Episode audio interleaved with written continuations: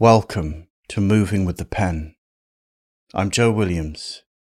In this podcast, I'm tracing the human gesture of writing, from first thoughts to the final page. Listen on for interviews and interdisciplinary side quests, experiment and reflection, strangeness and laughter. Whether you want to breathe new life into your art, or you're just trying to get to sleep. Make yourself at home.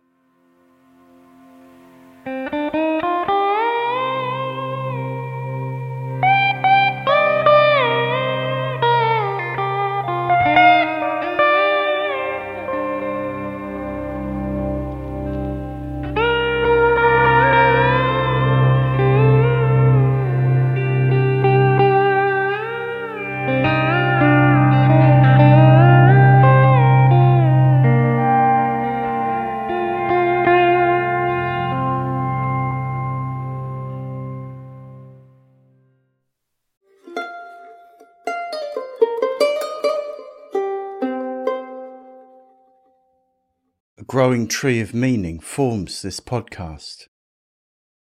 If you want to be a pen friend of the podcast, I'll write to you and share what I learn from tending it.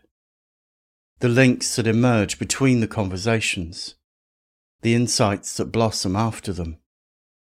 I'll let you know about opportunities to write together as they come up, whether that be free workshops or long course deep dives. Go to movingwiththepen.com/penfriend and enter your email to make it happen.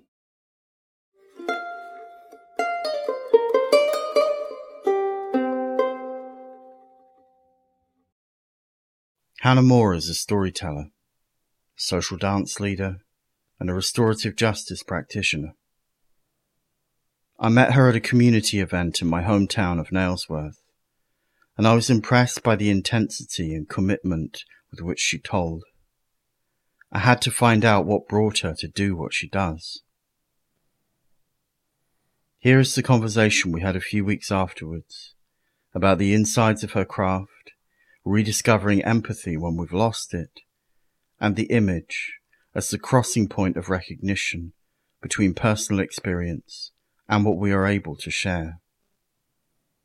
She tells two stories during the conversation, one about a monkey getting into trouble, and one about two soldiers from opposing armies helping each other to get out of it. Joe, shall I tell you the story of Monkey and Papa God? Absolutely.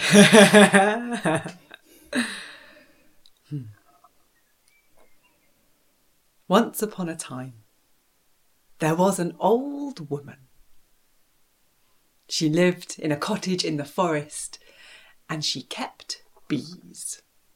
If you looked out of the windows of her cottage, beehive after beehive after beehive, and always that buzz, the music of her garden. This old woman had a big pot, and she would collect honeycomb out of those hives into her pot until the pot was almost brimming with shining honey.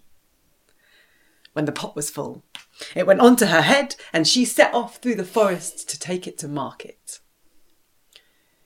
But one day, as she made that journey, it was a fine summer's day, and the air was full of birds and blossom, and her eye was caught by something full of lush red petals, so she didn't see the tree root in her path.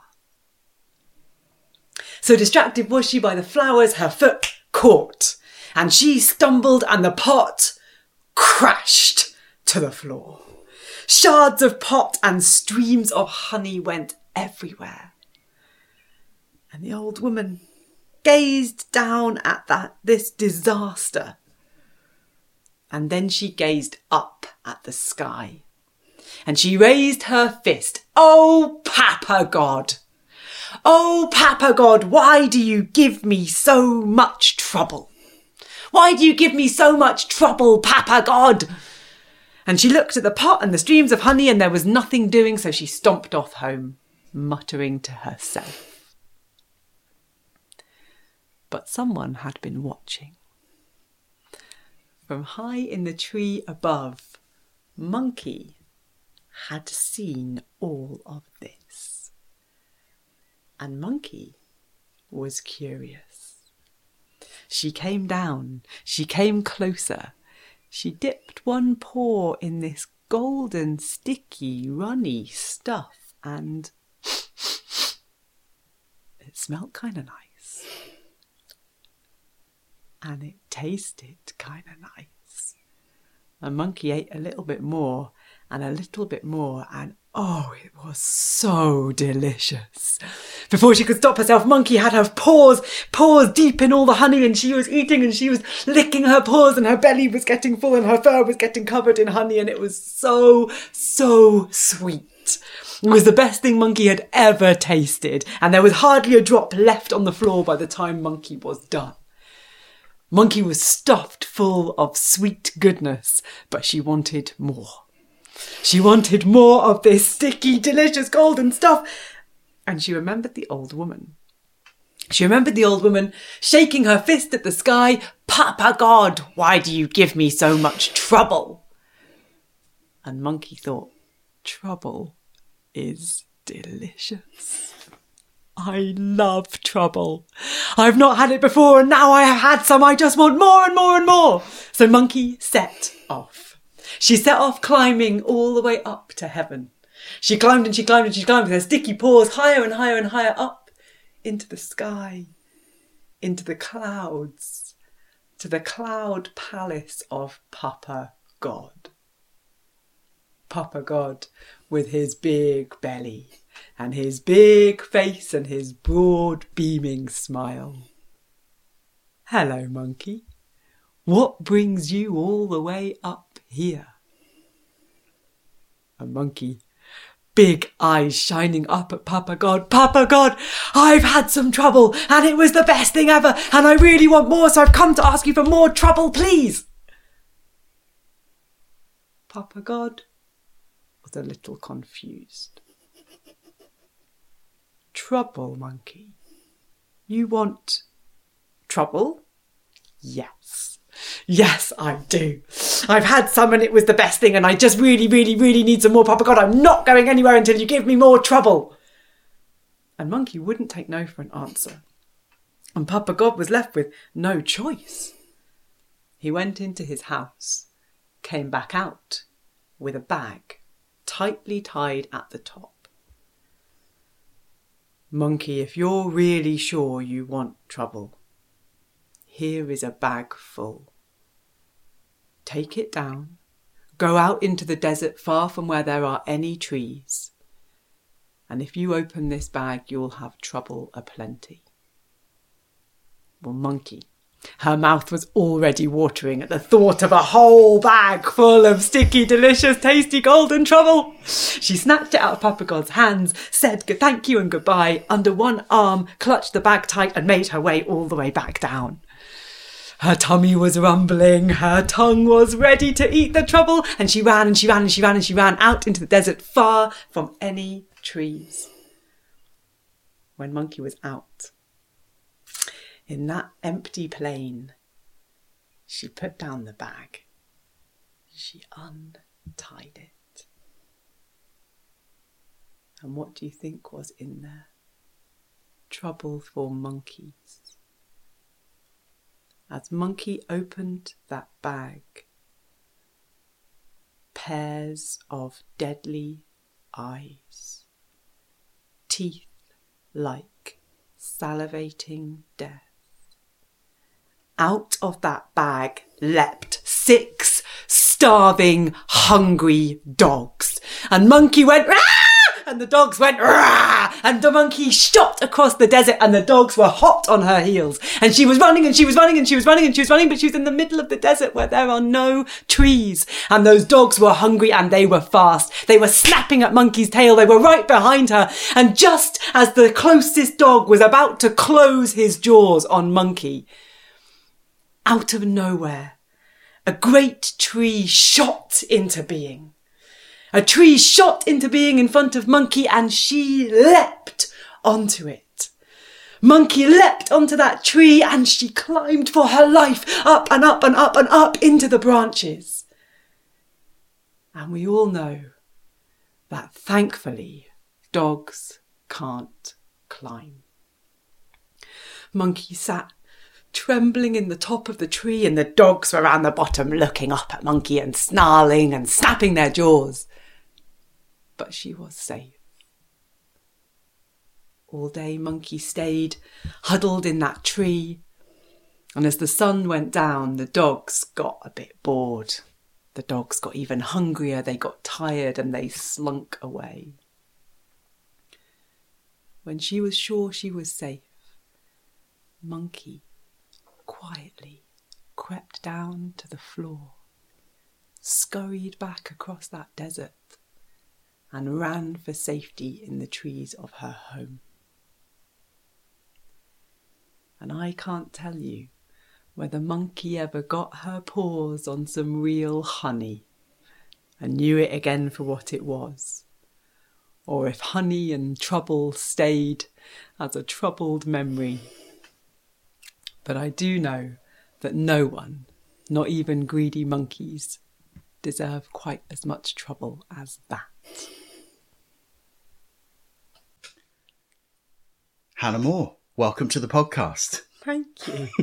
This is very lovely to be here. Awesome. Yeah, the podcast has materialised again in a house in Horsley. Mm. This strange concept called podcast lives again somehow. Yeah, it is.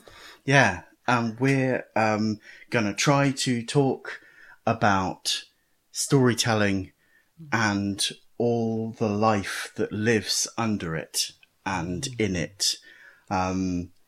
I met you through community connections around Nailsworth.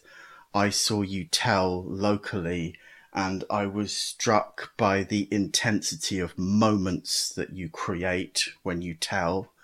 I remember sitting in Horsley Village Hall at the moment Baba Yaga was about to say something, and this moment just grew and grew, and it was a bit like that psychedelic moment when whatever's about to happen is about to happen, and the about to happenness of it is the beginning of it happening. Whoa! And something you go, has just happened, Joe. Okay, so help me God, I am ready for this. Bring it on. Exactly. Yeah, exactly. And then I attended a bizarrely ambitious and wonderful thing, where you told a story over the period of an evening and taught a whole room full of people to dance at the same time. The fairy tale Kayleigh. The fairy tale Kayleigh. And this, dear humans, should not work. But somehow it did. Yes. And maybe in talking, we can find out the secret ways that, of course, it would work. And you knew all along and planned it all perfectly. Because, So, I think we were born to play. Okay. And I think any time we get an invitation that somehow is dressed up in a package that means as adults we allow ourselves to say yes. Okay. Then there's something... Okay. Cooking. Yeah. So this brings me to a lovely little phrase on your website. And I'm going to find it to quote it because I really like it. I'm feeling a funny pressure now, Joe, to be like, yes, I am a professional person with a website. And I shall just accept these things that you say instead of being like, I've made a website. This is a very new thing and it's not a disaster. So it's so nice. Awesome. Okay, good. Yes. Things that sneakily contain a lot of joy. Yeah. So I recognise this. I really recognise this. This need to lure people in with a magnificent and noble concept. Something very virtuous and worthy. Exactly. Yeah. And the desperate need to laugh once you get there. To laugh so that something is actually possible, that it's not frozen or so desperately earnest it sort of digs its own trench in the ground. Yeah. How is that for you, sneakily containing joy? Well, I'd like to hear more what you mean first, Joan. Oh, it feels like you're speaking from a kind of, some specific experiences maybe, or some specific thoughts. Unpack this a bit more, this need to laugh. Well,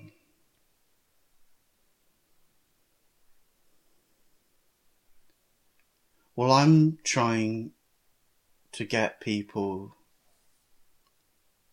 to speak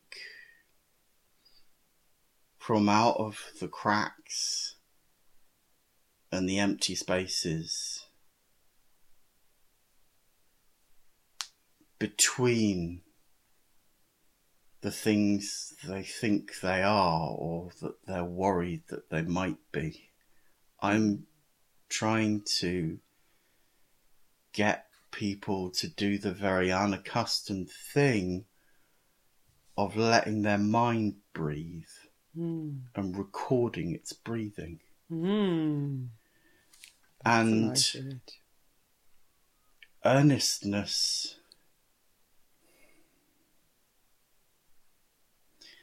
Here's what I'm trying to do. I'm trying to invite people into a space where the adventure of art is important, but who we are is not. Okay. Yeah. And also, that's a nice I am a somewhat awkward, significantly neurodivergent human who achieves things often diagonally or by crabwise motion. And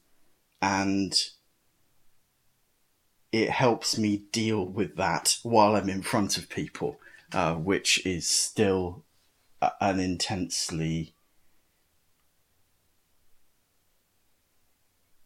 awkward experience.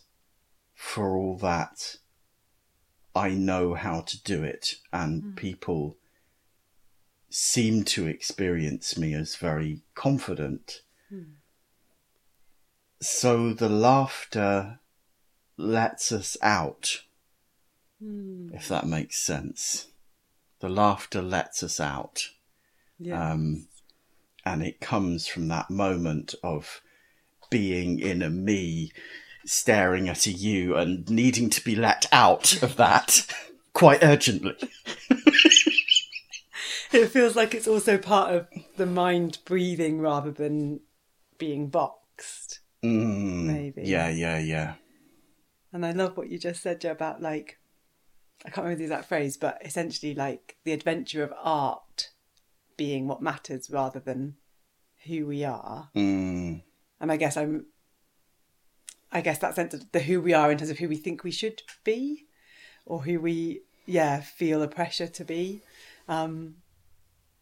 But what I take from that is just this sense of like art, creativity, play should just happen regardless. And we should all be in that sandpit sometimes, preferably as often as possible, regardless of whether we've climbed into that sandpit wearing the outfit of a particular job or with a particular kind of anything in our identity. We just need to get in and play in the sand. It all needs to get quite sandy. Yeah. Yeah.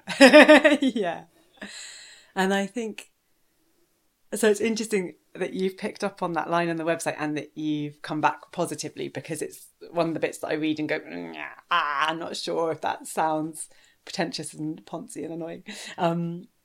But I think it's really where I'm trying to also echo something else that's referenced on the website, which is there's a friend who has spent a lot of time in South Africa.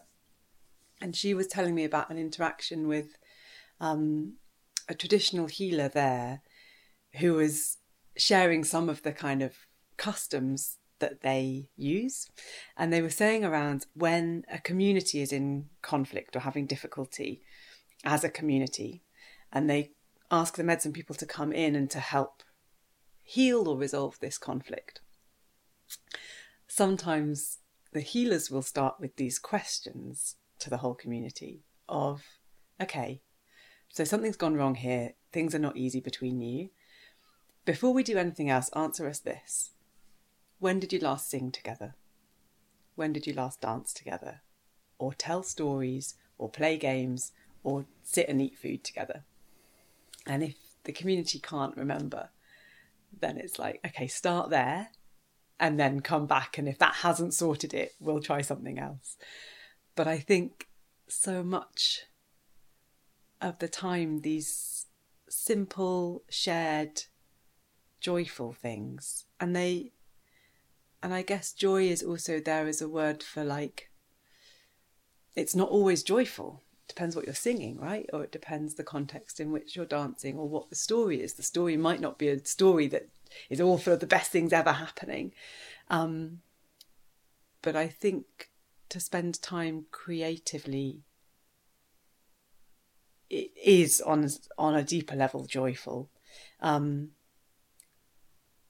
I think there's something around kind of also these things are experiential, and storytelling in particular is really experiential. Like if I try and tell someone about what it's like to listen to a story, it doesn't really work. So you just have to get them to sit down and have a listen.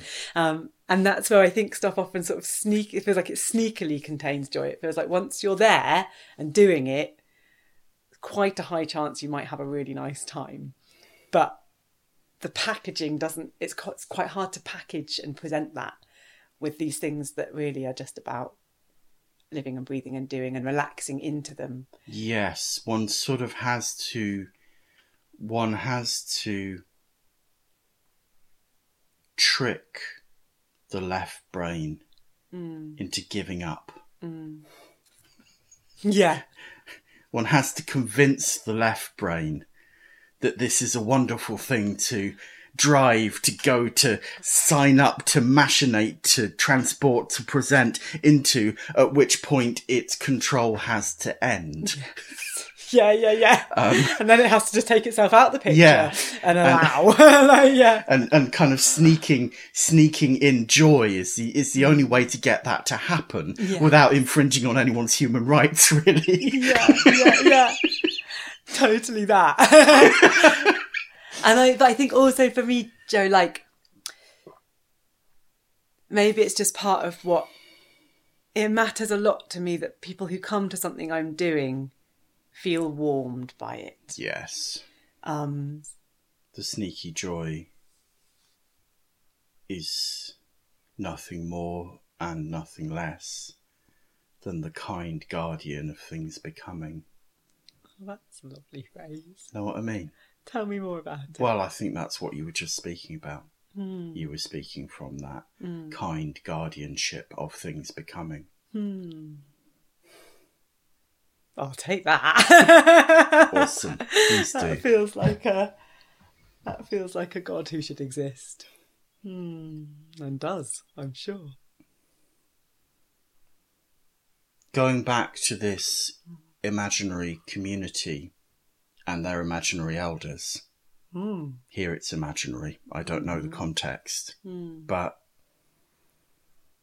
I imagined as they were asking your imaginary community or the imaginary community in my head. There you go.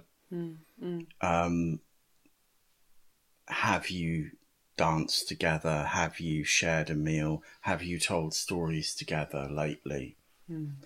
It's as though the social body could in fact go into decline for lack of a few simple nutrients, as though problems which seem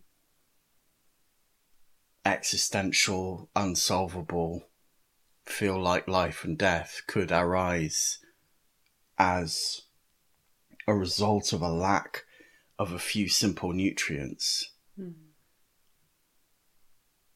And the only difference between illness and being well could, in so many cases, be just knowing that those nutrients are vital. Mm. Yeah. That feels like a big thing to speak to, Joan.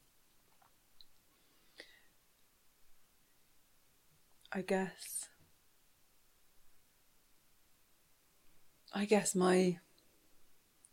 my sense of it, or my own experience of it, is that these things just top us up. Mm. It's interesting. I sometimes find myself wanting to say that working with story is therapeutic, or working with dance is therapeutic, and then feeling like, I don't have a qualification as a therapist, so this is not, that's dodgy ground what you're talking about. And I guess what feels firmer to me is more this sense that when we do these things, we replenish ourselves a little bit, and we can carry wounds and suffer things that need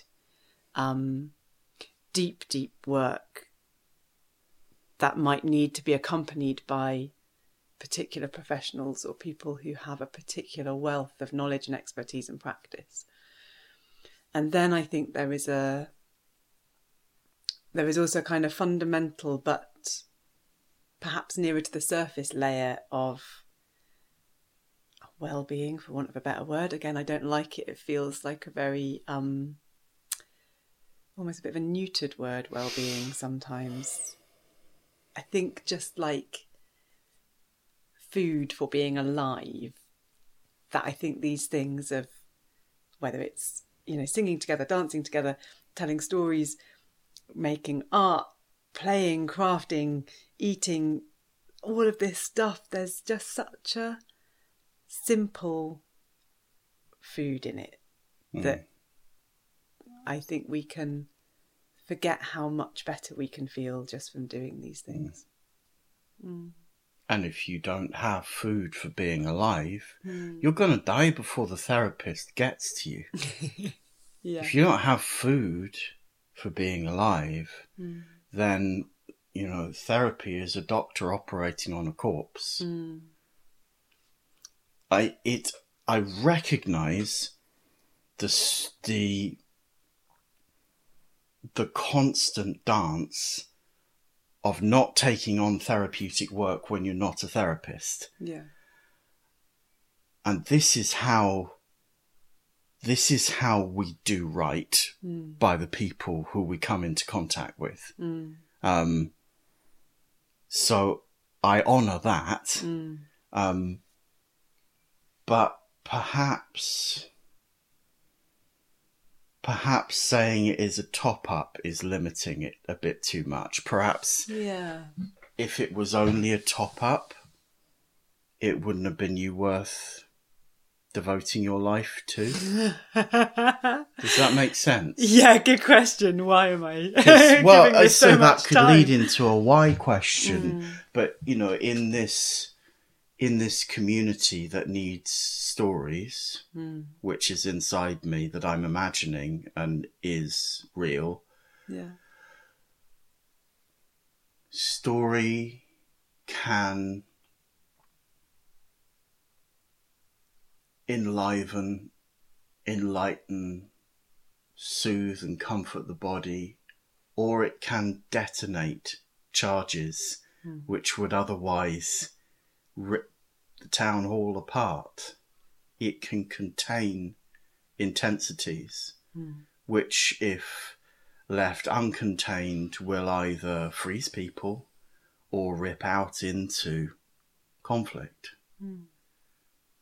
And that matters. It really matters. And I think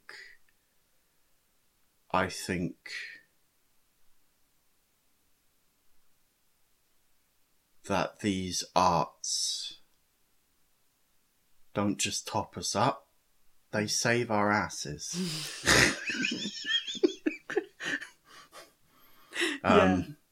As much as it is disastrous to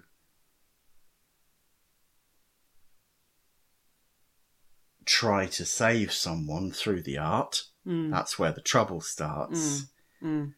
The commitment to existence that speaks through the art, you know, the phenomenological commitment to live through the life of a story, to live through the encounter with a moment and a page, to tell each other of this encounter, of that intensity, lightness, sticky monkey paws, dogs at the bottom of the tree.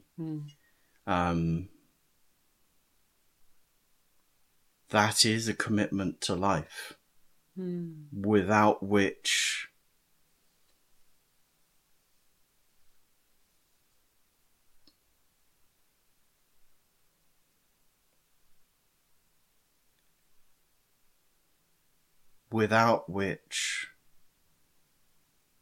culture is like a body lacking vital nutrients, as simple as they are, as non-specialised as they are, as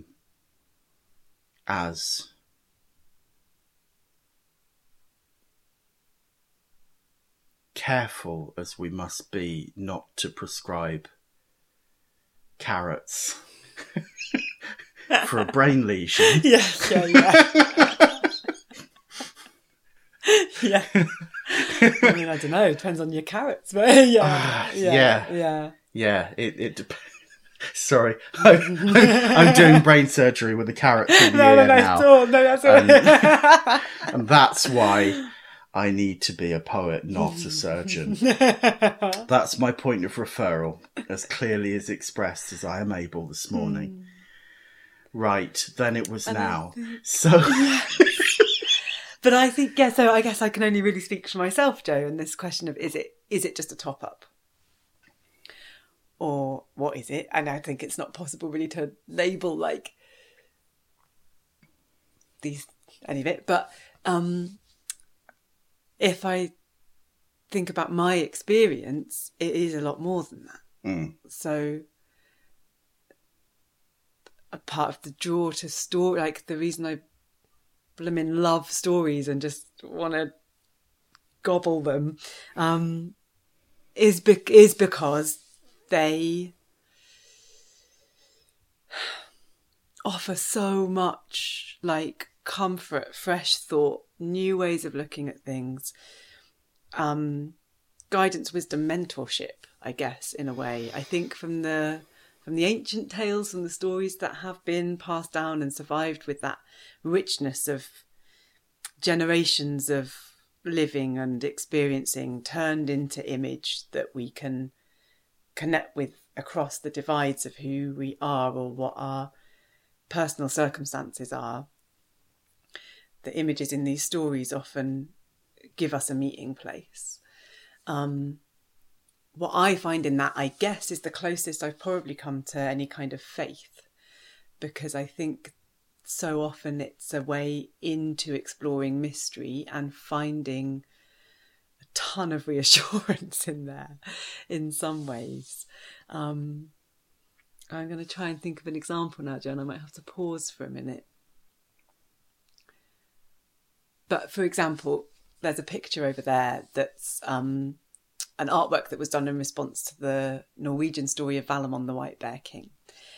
And the image is of the moment in the story when the heroine has clung on to the back of the white bear as he runs from her, because she's messed up and everything has gone wrong and now he must leave her and go to the other sides of the world.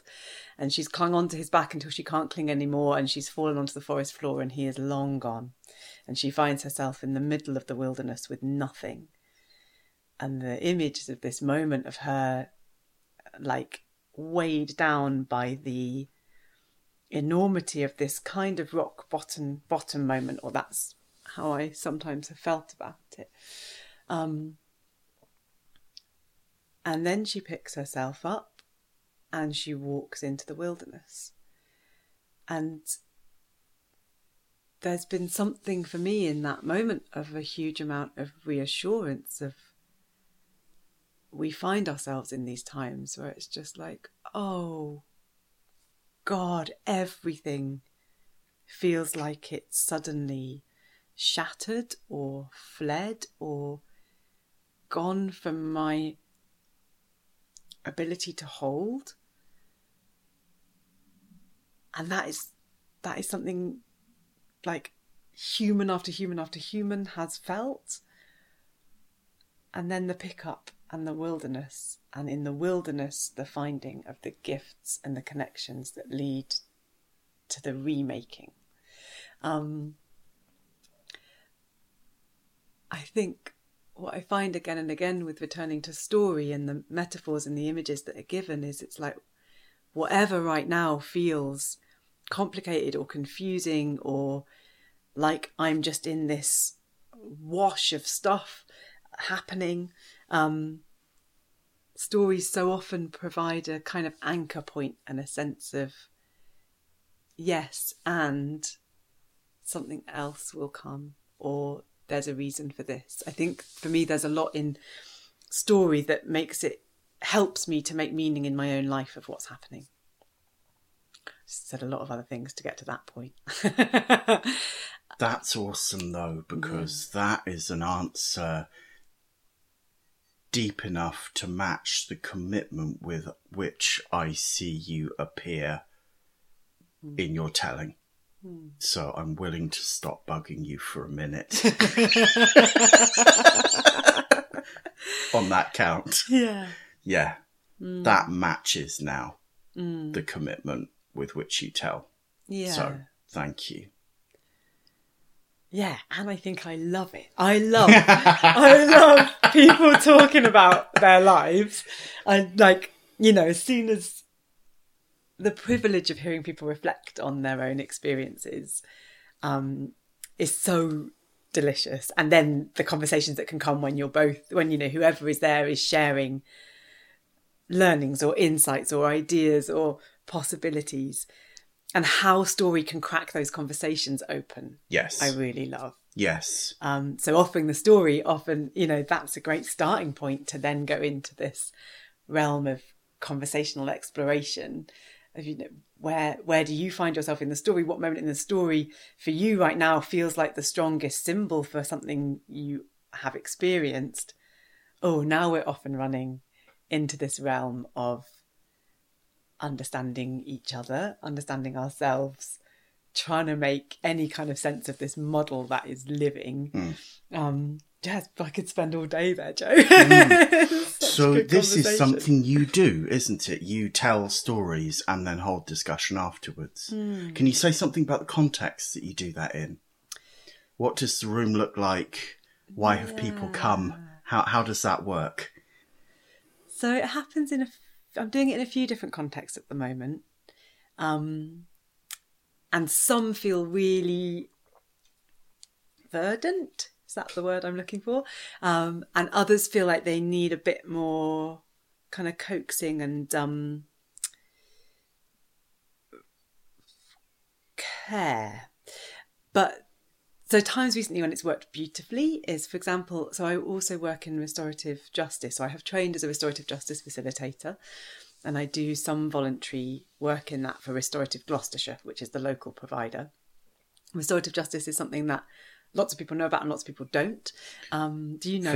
For those who don't, I think including me, to be honest, in terms of the real how of it. Yeah. That'd be worth characterising, I think. Yeah, sure. So, terms that might be more familiar is things like mediation or conflict resolution, and restorative justice expands out, but essentially it's the kind of quick and easy one line thing is it's working with people who have done wrong and the people they have wronged, or the harmer and the harmed, And as a facilitator, you work with both parties to help them talk through what has happened and what repair of that harm would look like. And if the process works, then you also end up with bringing those both parties together to work together to repair the harm.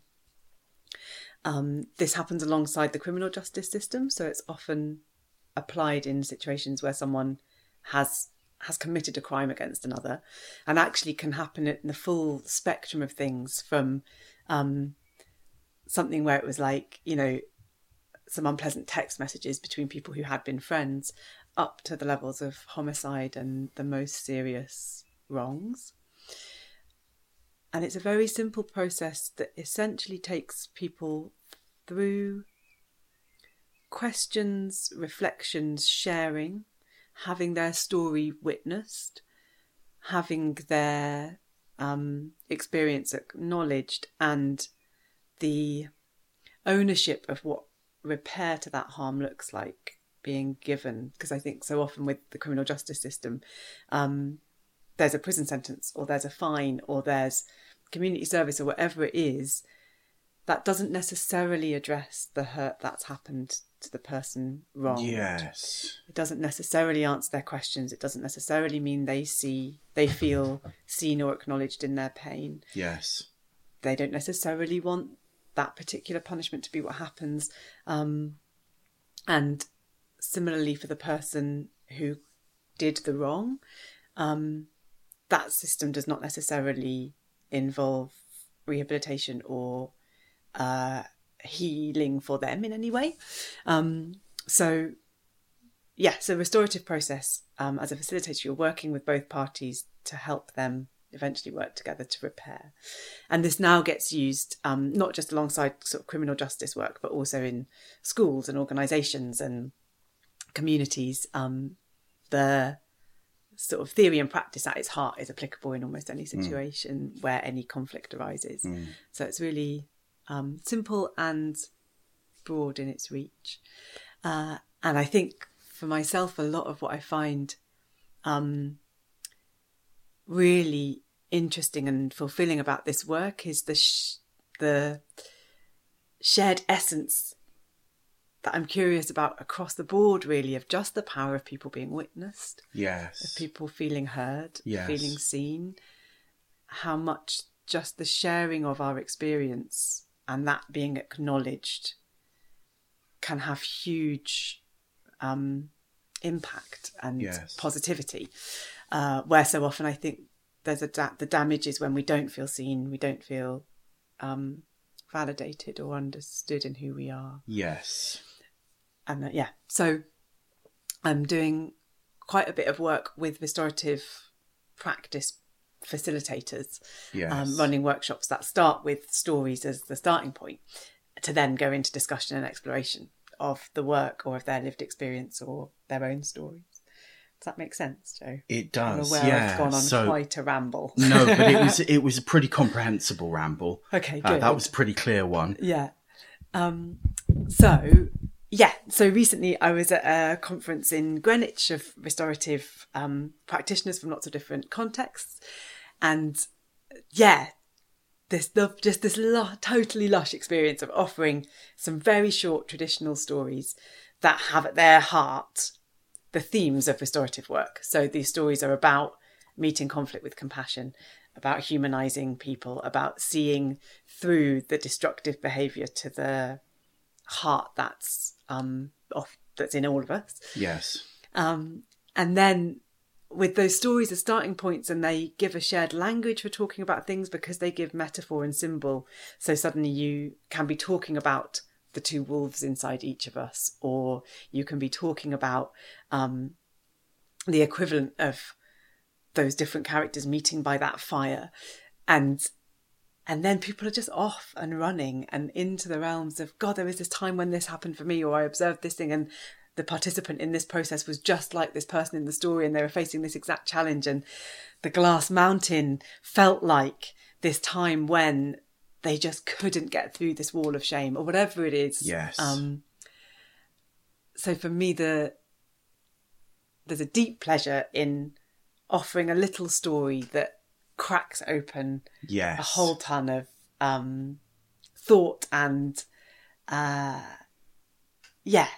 of fresh insights into stuff that we have experienced. Yes, so in that context, the story is something that cracks open a room full of professionals into a discussion with enough guts that it matches or is at least on a conversational footing with the intensity of the conversations they'll be facilitating when people bring their hurts and their wrongs for witnessing, and they're trying to get people together and seeing each other over that. So that's really clear. And in the context of the actual restorative work, the story in question is the story of what happened. Mm. Yeah, I guess for me, the offering of the traditional story is kind of maybe to help give a language for talking about what you're working with. Yes. If that makes sense. Would you ever offer a traditional story while in direct reparative work? So I haven't, but I'm really curious to know if other people will. Mm. And I'd love to get to a point where that felt manageable. I think it's very responsive. So I offered the story of the two soldiers in this recent workshop, which maybe I can just tell quickly, Joe, so it's less like abstract. There's this huge war where it feels like the whole world is at each other's throats, one side against another, like these two firestorms. And they fight and they kill and they fight and they kill and they fight and they kill and they die until all that's left is one battlefield. And the remnants of the two sides face each other on this battlefield. The sun comes up and the killing begins. And they fight and they kill and they fight and they kill all day until the sun goes down. And when the sun sets, the surviving soldiers wheel around to see who's left and realise they are only two, one from each side. But the sun has set, night has set in, and they'll have to decide with this final duel the outcome of that whole war in the morning. So both soldiers set about trying to find enough fuel in this place of debris and death to make a little fire to keep warm.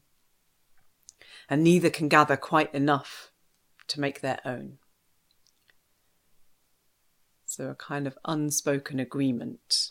They pool what they've found and sit either side of this little yellow flickering flame.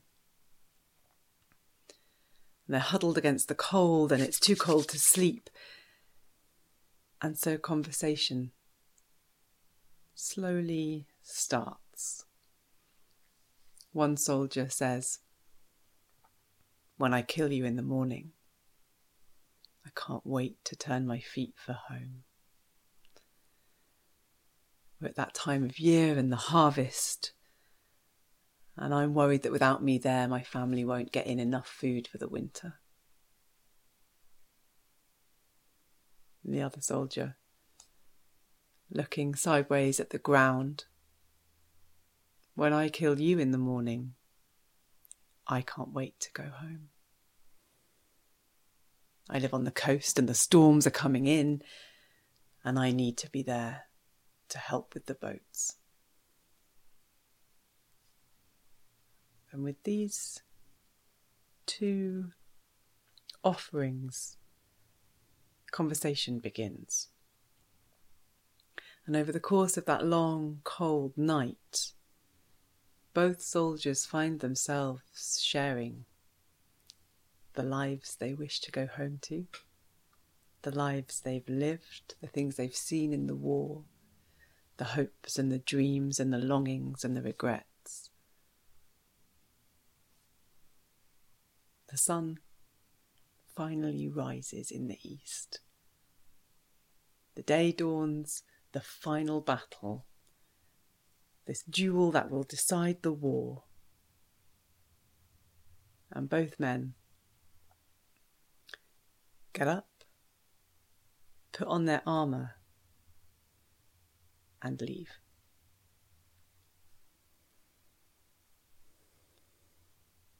And there is this phrase that an enemy is someone whose story you haven't heard yet.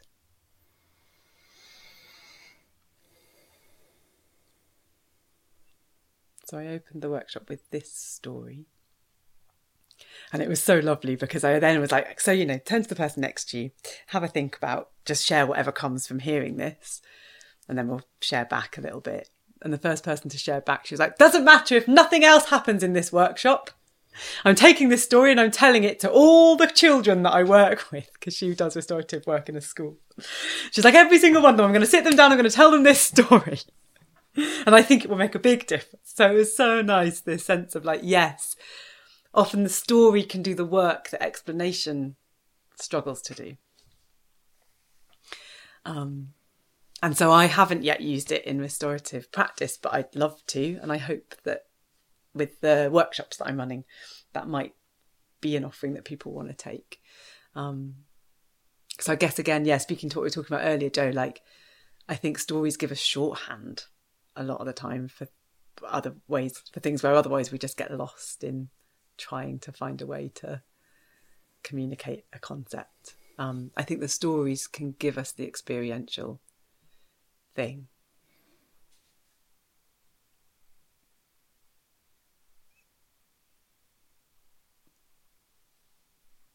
So much that goes from there. And I'm going to reflect what I can in the time before my brain melts. Okay. And then I will pass the microphone back to you. Great. Do you want me to time it? The brain melting. No, the brain melting, it's very clear when it happens. There's no need to measure it. It's just like when it's gone, it's gone.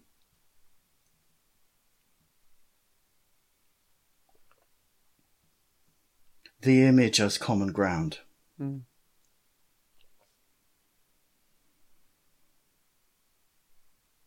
The image as a way of encountering what is deeply personal in the way it presents.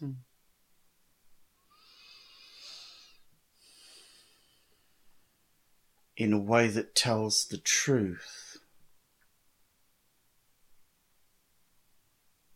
that the sharpness, the poignancy, the clarity,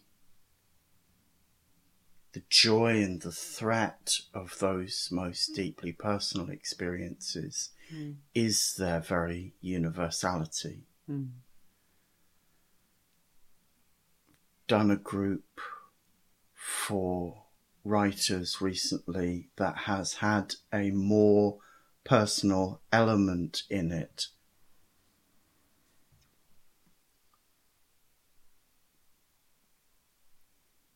But we have explored that through writing story and writing poetically. And that translation of personal experience into image has made it no less personal, but it has put it into the space between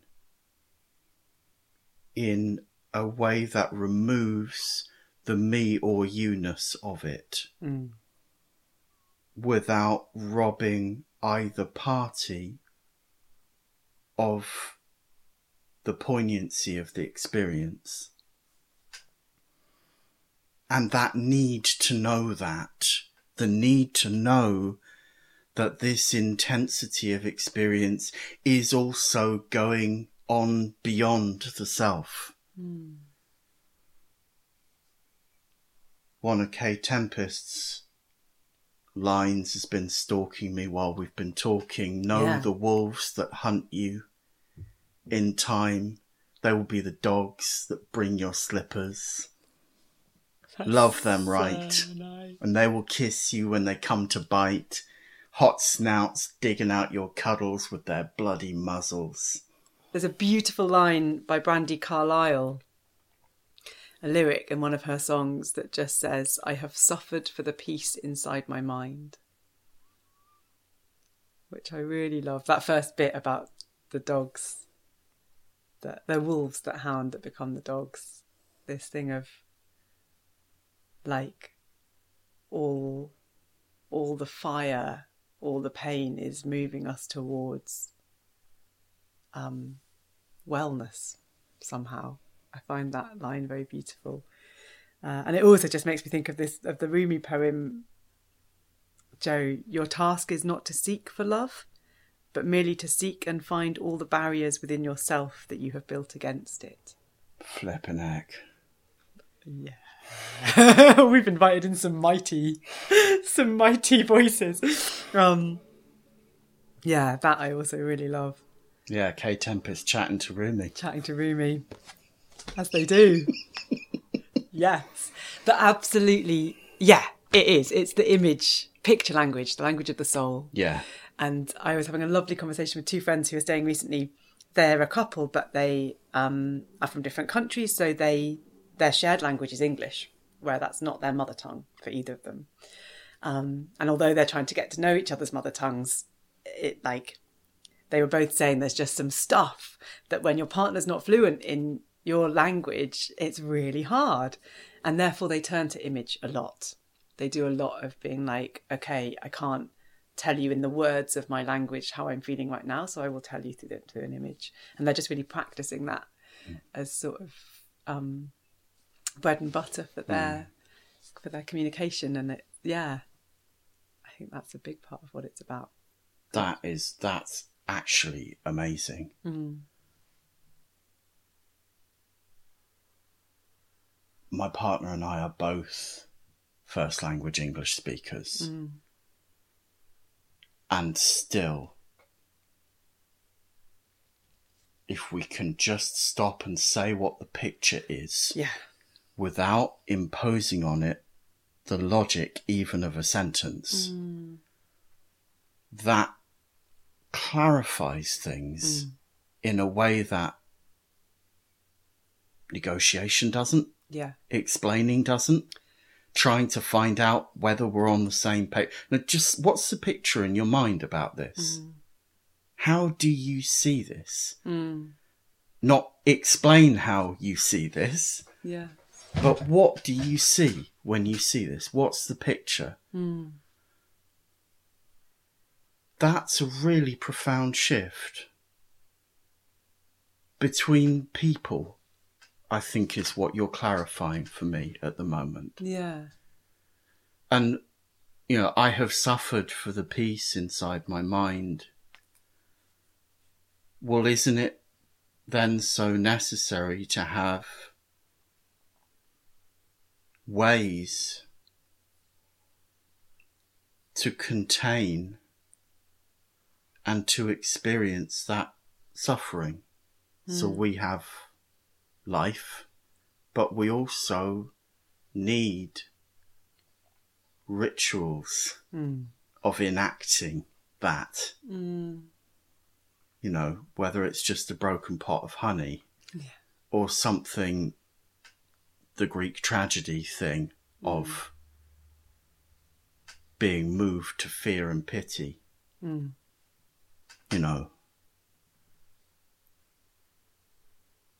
I think often the image making can bring a lovely tablespoon of acceptance with it, right? So I was again talking to a friend a little while ago who was like, she's like, I'm at this point in my life where there's so much going on and it's full on and I'm really like in the throes of it and I need to find the image. She's like, I need to find an image that helps me capture how I feel right now. She was almost like itchy for it. And we talked around it and we did settle on an image. And I think the image that she settled on was like tumbleweed, like being this kind of loose, brittle thing that's really just being buffeted and hasn't currently got any strong sense of nourishment in it. It's just and needing to find this place to land and root and regain sustenance. And as soon as she sort of found that image for herself, she was like, oh, it feels better. Now I know what I'm working with. And I've been feeling the same for myself recently, I think. Some moments where strong images come. And it's like, okay, now I know what this is. And I think, and again, you know, speaking exactly to what you've just been talking about, Jo, it's like when we can do that for each other, somehow, yeah, we maybe find it easier to accept another person's image than we do what they might say instead. No, I'm not sure what I'm, maybe this whole bit... That made a lot of sense to me, actually. Okay. Like, you... If you were to back that statement, I would agree with it. Yeah. I guess it's just we can't deny how something feels for another person, but the image helps us understand it. Yes, I think. If someone just says, "I feel angry," there's maybe 100 reasons why they shouldn't, or why their anger is not justified in our minds, or not helpful, or like, "Well, I don't want you to feel angry." If a person says, you know, this thing makes me feel like I'm holding fists full of fire and it's shaking my arms and shaking my chest. For me, I guess it feels like, well, now I just know what you're working with. So there's somewhere to go from here. Fascinating conversation recently with Sandra Barefoot, who works for the Forgiveness Project, who are absolutely worth checking out if you don't know their work.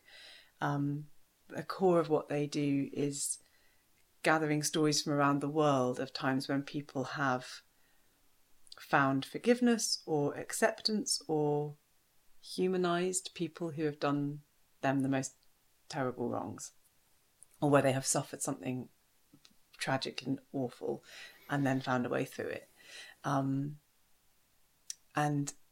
Sandra was talking about, we were talking generally around this question of, when do you share your story? When do you share your story in response to another person's story?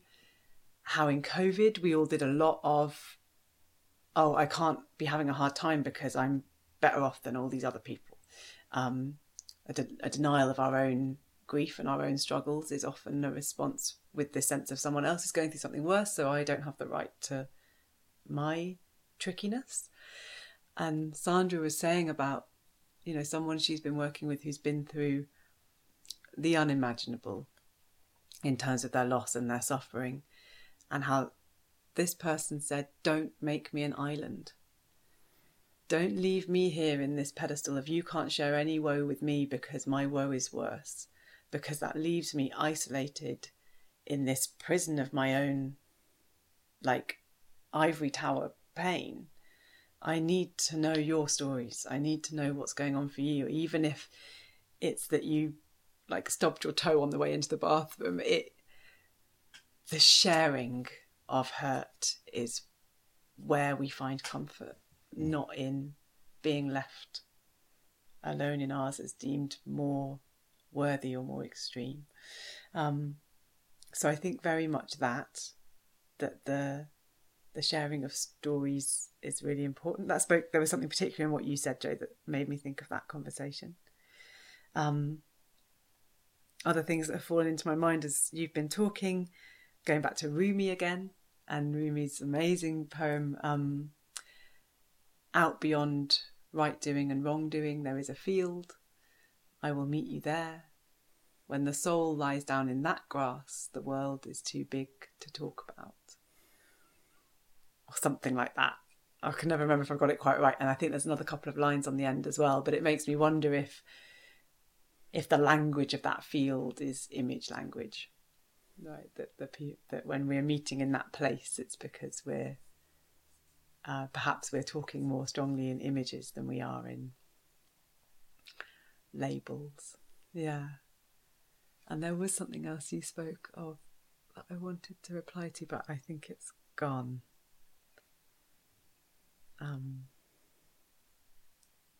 Yeah, I'm sorry, Jo. I'd need to listen back or say something else. That's awesome. Something else. And I don't think it matters how we got there, because that would be an awesome concluding statement. Yeah. Yeah. Thank you for coming on. Thank you for having me. Thank you for talking to me and for the writing exercises. Which that was fun. I think that was 2.5 of 6 potential podcasts. I would warmly invite you to have another go if you would like at some point.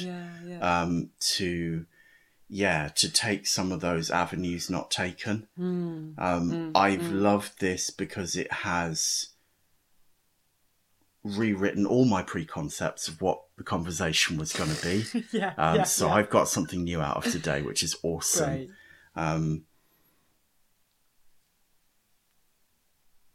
How do people find out where you will be smuggling joy, sneaking images,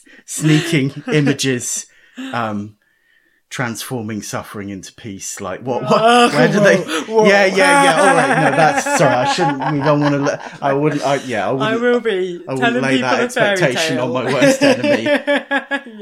But anyway, how do people find out, because obviously this is an asynchronous medium? How does the person, half asleep on a train in 3 years time, find out where to find you? Yeah, of course. So my website is hannahmoore.co.uk. Yes. And Moore is 2 O's R-E. And then email-wise, hannahmoorestoryteller@gmail.com is a good way to get in touch as well.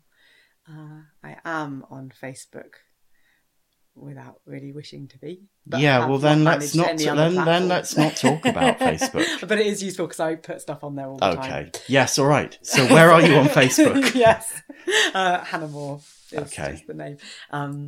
But yeah, and that's probably, I haven't engaged in any other platforms yet. So those are good ones. Yeah.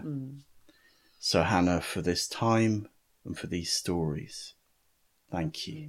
Thank you. Thank you again to Hannah for her stories and her humorous seriousness. You can find out where she's telling and what she's making at hannahmoore.co.uk.